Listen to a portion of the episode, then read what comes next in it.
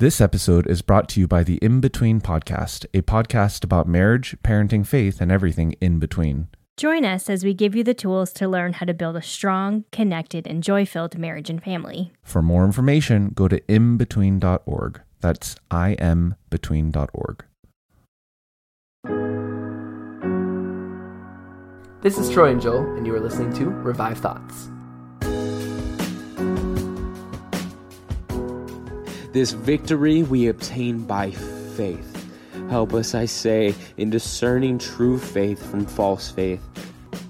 Every episode, we bring you a different voice from history and a sermon that they delivered. Today's sermon is preached by John Bradford in 1553 in London. Joel, his final words before he was burned at the stake are, O England, England, repent. John Bradford, a man you may not have heard before, preaches today's sermon on repentance. And now, this man, the people of his era, the reformers of his era, they called him the holiest person who had lived since the disciples. His reputation for holiness preceded him in everything he did. He was just known as a good guy. And yet, I think most of us would like to go down in history as that kind of person, but we don't want to do what will get us there, which is what his message is, which is repent. Yeah, repentance, uh, surrendering your life to God, this idea of humility, of being completely humbled. It's always been something that mankind has struggled with throughout all time, even to this day. It's hard to be humble, it's hard to repent, and yet it is vital to our Christian walks with God. It's vital um, to grow as a Christian and to walk with Jesus as a believer. And that was Bradford's message to London and to the palace there. Uh, he was born in England in 1510, and he dies in 1555, only living to be 45. So one of our one of our younger ones didn't live terribly long. The early part of his story is not all that exciting. He has some jobs, he lives through a siege of his town, and he's working his way towards becoming a lawyer when a fellow student introduces him to this new Protestant way of viewing God. He has this life changing experience, and in 1547, he hangs up his goal to be a lawyer and heads to Cambridge to study theology. And really, all that we know about him beforehand is what he told us. And he said that before Christ, all he really ever thought about was money, jewelry, gold, and a desire just to be wealthy and, you know, have a lot of things. And, and when he came to God, he said that it just all melted away. And that was just replaced for him with just a love for God. Now, right before he decides to go to school for theology, he was working for this man named Sir John Harrington, and he becomes convicted because he finds out his boss has been committing fraud and making money. And he, he wasn't personally involved in making money, but he did help cover it up at one point. And so he brings this news to the king. Um, they basically force him to, to pay up, and actions like these earned him the name Holy Bradford. I try to imagine if you could be known for one thing in life, maybe Solomon, he's known for wisdom or maybe wealth, or, you know, if you're King David, you're known for having a heart after God, or if you're Paul, you're known for being zealous. Well, Bradford goes down as being known as holy. Like he's known as just, I mean, in a way, perfect. He's a good guy. Even his enemies knew he was a good guy. There's accounts and reports of like the Catholic Church and the pre- priests really trying to convince him that Catholicism is the right answer because they're like, if we can get Bradford on our side, this will be a huge win for us. He's such a well respected guy. Now, before we just sound like this guy is just this inhumanly perfect, no one will ever be like him, he's the second coming of Christ kind of guy. Uh, I want to remind everybody that, you know, John Bradford didn't see himself this way. He spent a lot of time weeping and crying in, in, in his own room, and his prayer journal is just uh, him saying, like, look at all these sins I have. Like, he saw himself, he was an average guy who repented and took that repentance seriously. And I don't think that any of these reformers, any of these people are not people we can't be like ourselves, I think it's important to remember that these are men just like us. They just took God seriously at his word. Yeah, he was I mean he was very much known for being a humble guy. There's an account where he saw a, a group of men being led to their execution, letting led to the spot where they're going to die. And he turned to his friend and he said, "There but for the grace of God goes John Bradford. You know that that that saying there, but for the grace of God goes I. And as as far as we can tell, he's the first person that ever uttered that that phrase. It, it comes back to him. So he goes on to graduate with a degree in theology. He gets recommended to become the chaplain to King Edward IV, and that goes great. And he gets a really good reputation for himself. He's known as really bringing the heat, one of just the top preachers they've had. Except the king dies a year later at a very young age, and that kind of stops everything good that's going for him. This sermon we're looking at here today is actually the sermon he next preaches after he finds out the king has died. And he's heartbroken because the queen known as the Bloody Queen Mary takes the throne in his place, and he really views it as a step back for London. Uh, and history shows that um, it, she was not a great leader, and, and, and Bradford knew that. So she throws him in jail for trying to stir up a riot, and he spends his time in jail with other reformers, and honestly, he seems pretty pleased with it all. He sings songs, teaches the word to other prisoners. He he spends a lot of time writing, writing books, writing letters. These things become very influential to other people in the Reformation, and I mean, he spends his time in jail as well as anyone can and his reputation as as being someone that's holy and humble continued to work with him. Uh, he was allowed eventually to even go outside of the prison and, and visit people in the town as long as he returned by a certain hour, and he was never late once. One day, they came and they told him he was he was going to be executed, and uh, it was said that he looked up to heaven and praised God and said, "Finally, thank you, God. The day I've been waiting for has come." They decide to execute him early in the morning. We're talking 4 a.m., middle of the night, because they're worried there's going to be a big crowd. It doesn't really matter. There's a humongous crowd, just absolutely. The streets are packed. People are crying. People are saying, "We're going to miss you. We thank you." Uh, spectators say there was never a crowd like it for eh, you know a situation like this, and you know, he never stops preaching. Literally, as the flames are on him, he's just yelling to the crowd, Narrow is the gate, repent, repent, oh, repent, repent, England, and be saved. All the way to the last breath, he just wanted to see the people of England turn from their sin and repent and know God. And this is his sermon on repentance that we have that survived.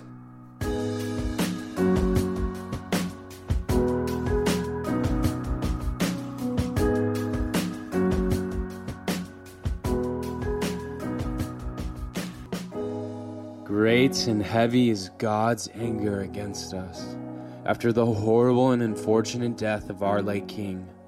For when God's judgment has begun, there is an especially grievous and bitter cup of God's vengeance ready to be given out for us Englishmen to drink. Judgment begins at God's house. In God's mercy towards the king, he is taken away, that his eyes should not see the miseries which we feel. He was too good to carry on with us, a generation so so wicked, so froward, so perverse, so obstinate, so malicious, so hypocritical, so covetous, unclean, untrue, proud, and carnal. I will not go on to continue painting us in our true colors. All the world which never saw England, by hearing our misdeeds, will see England. God, by his plagues and vengeance, I fear, will paint us in our true colors and point us out. We have so mocked with God in his gospel that we will soon know it is no joking with him. We have long covered our covetousness and carnality under the cloak of his gospel, so that all men will see our shame when he will take his gospel away and give it to a people that will bring out the fruits of it. Then we will appear as we are. Let his gospel continue with us. He cannot, for, for we despise it, condemn it, and are filled with it. We disdain his manna. It is but a vile meat to us we would be again in Egypt and sit by the greasy flesh pots to eat again our garlic, onions, and leeks. Since God's gospel came among us, we say now, we were never full. So again, let us go and worship the Queen of Heaven. Children begin to gather sticks, the fathers kindle the fire, and the women make the cakes to offer to the Queen of Heaven and to provoke the Lord to anger. It is Paul and his fellows who make everything out of order. The gospel is now the outcast and cursed of the realm, and so are the preachers outcasts with it. So that I say, God cannot let his gospel continue with us, but must take it away to do us some good. We will think for a time as the Sodomites thought when Lot departed from them, as the old world thought when Noah went into his ark, as the Jerusalemites thought when the apostles went out. Then were they merry. Then was all party when Moses was absent. Then they began to eat and drink, and rose up again to play. Then was all peace. All was well, nothing wrong with any. But then the flood came suddenly and drowned them. God's wrath waxed hot against them. Then was happiness taken, and mourning and woe came. Then there was crying out, wringing of hands, rending of clothes, sobbing and sighing, for the miseries out of which they could not escape.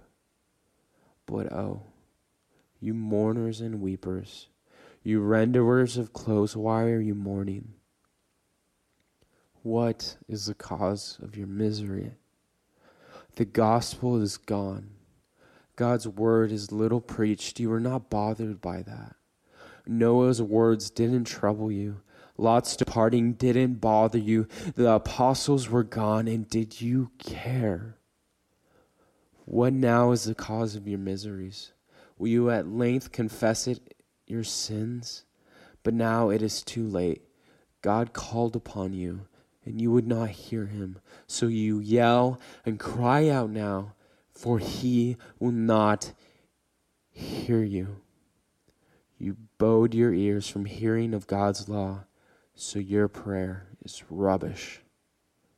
But to come again to us Englishmen, I fear that for our ungratefulness, for our impiety and wickedness, as God has taken away our King, so will He take away His gospel. Yes, many think we should have taken away, then all will be well. Well, if He takes that away, for a time maybe things will be quiet, but soon enough we will feel the punishment.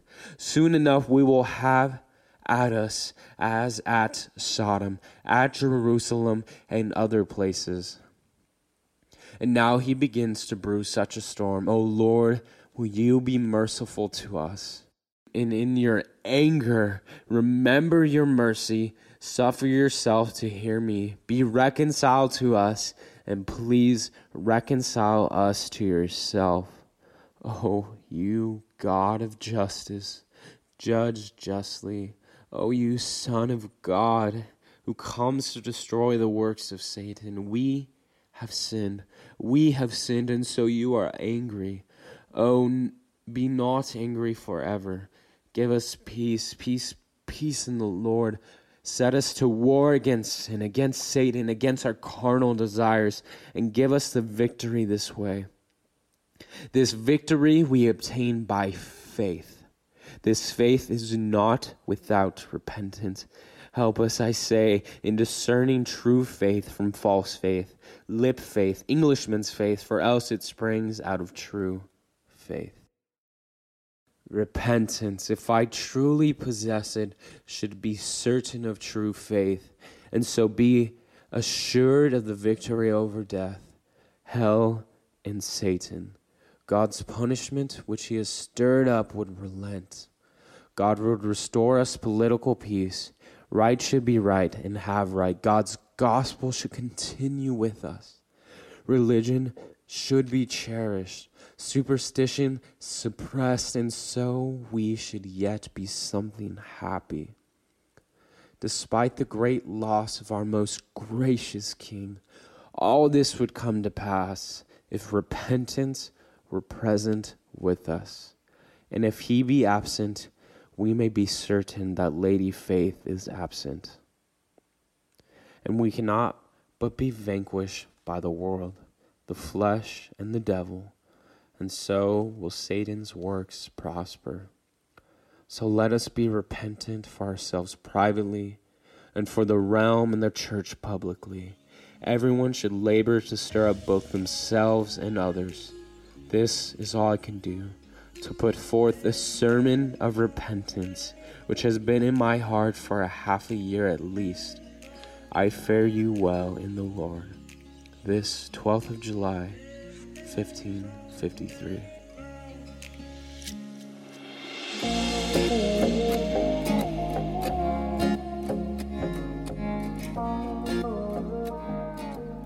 There's one part towards the end of the sermon where he says, Repentance, if it's true, you should be like filled with faith. You should know that Satan, hell, nothing prevails against you. True repentance, really believing in what God has done and understanding what he has done for you on the cross, takes away that doubt this is something I had not really thought about before that the idea of repenting is also in some way related to our doubt, but it, it really makes sense. Like, how can you really say you're repenting if you don't really believe Jesus Christ has forgiven you? He does that, he links that in my mind, where it's like, no, if you don't believe Jesus has forgiven you, you're not fully repenting. You have to really believe this, take it seriously, and if you want to see it change your life, those things have to be linked together in a sense, repentance, faith, and belief, he sees them all as this kind of interlocking thing, and that you you can't doubt what you're believing in if that repentance is to be real. I like how he uses examples in history, and he talks a lot about uh, the children of Egypt and how they, uh, you know, would turn their hearts away from God time and time again, and time and time again, God would take them back after they repented. Um, and, he, he, in some way, it, it, seems like he's he's you know comparing the Londoners uh, to the children of Israel in that day, and I, I think that that message is is timeless. Where we always drift from god and we always need to uh, come back to him and repent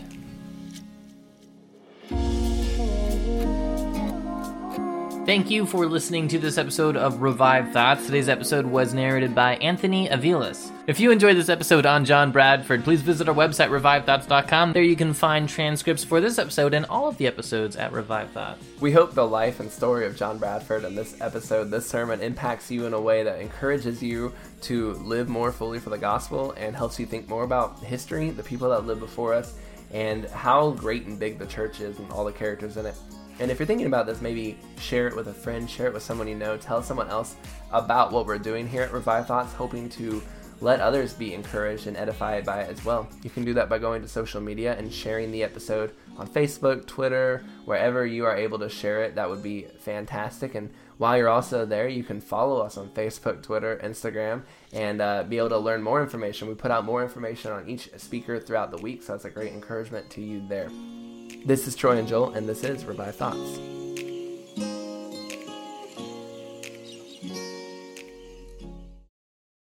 This episode is brought to you by the In Between Podcast, a podcast about marriage, parenting, faith, and everything in between. On the In Between podcast, you will hear how to raise children that change the world, ideas to keep the romance alive with your spouse, how to not hate your in laws, ways to save money for your next vacation, and how to use the Enneagram in your relationships. Join us, Daniel, and Christina M., as we give you the tools to learn how to build a strong, connected, and joy filled marriage and family. For more information, go to imbetween.org. That's imbetween.org. Without the ones like you, who work tirelessly to keep things running, everything would suddenly stop. Hospitals, factories, schools, and power plants, they all depend on you.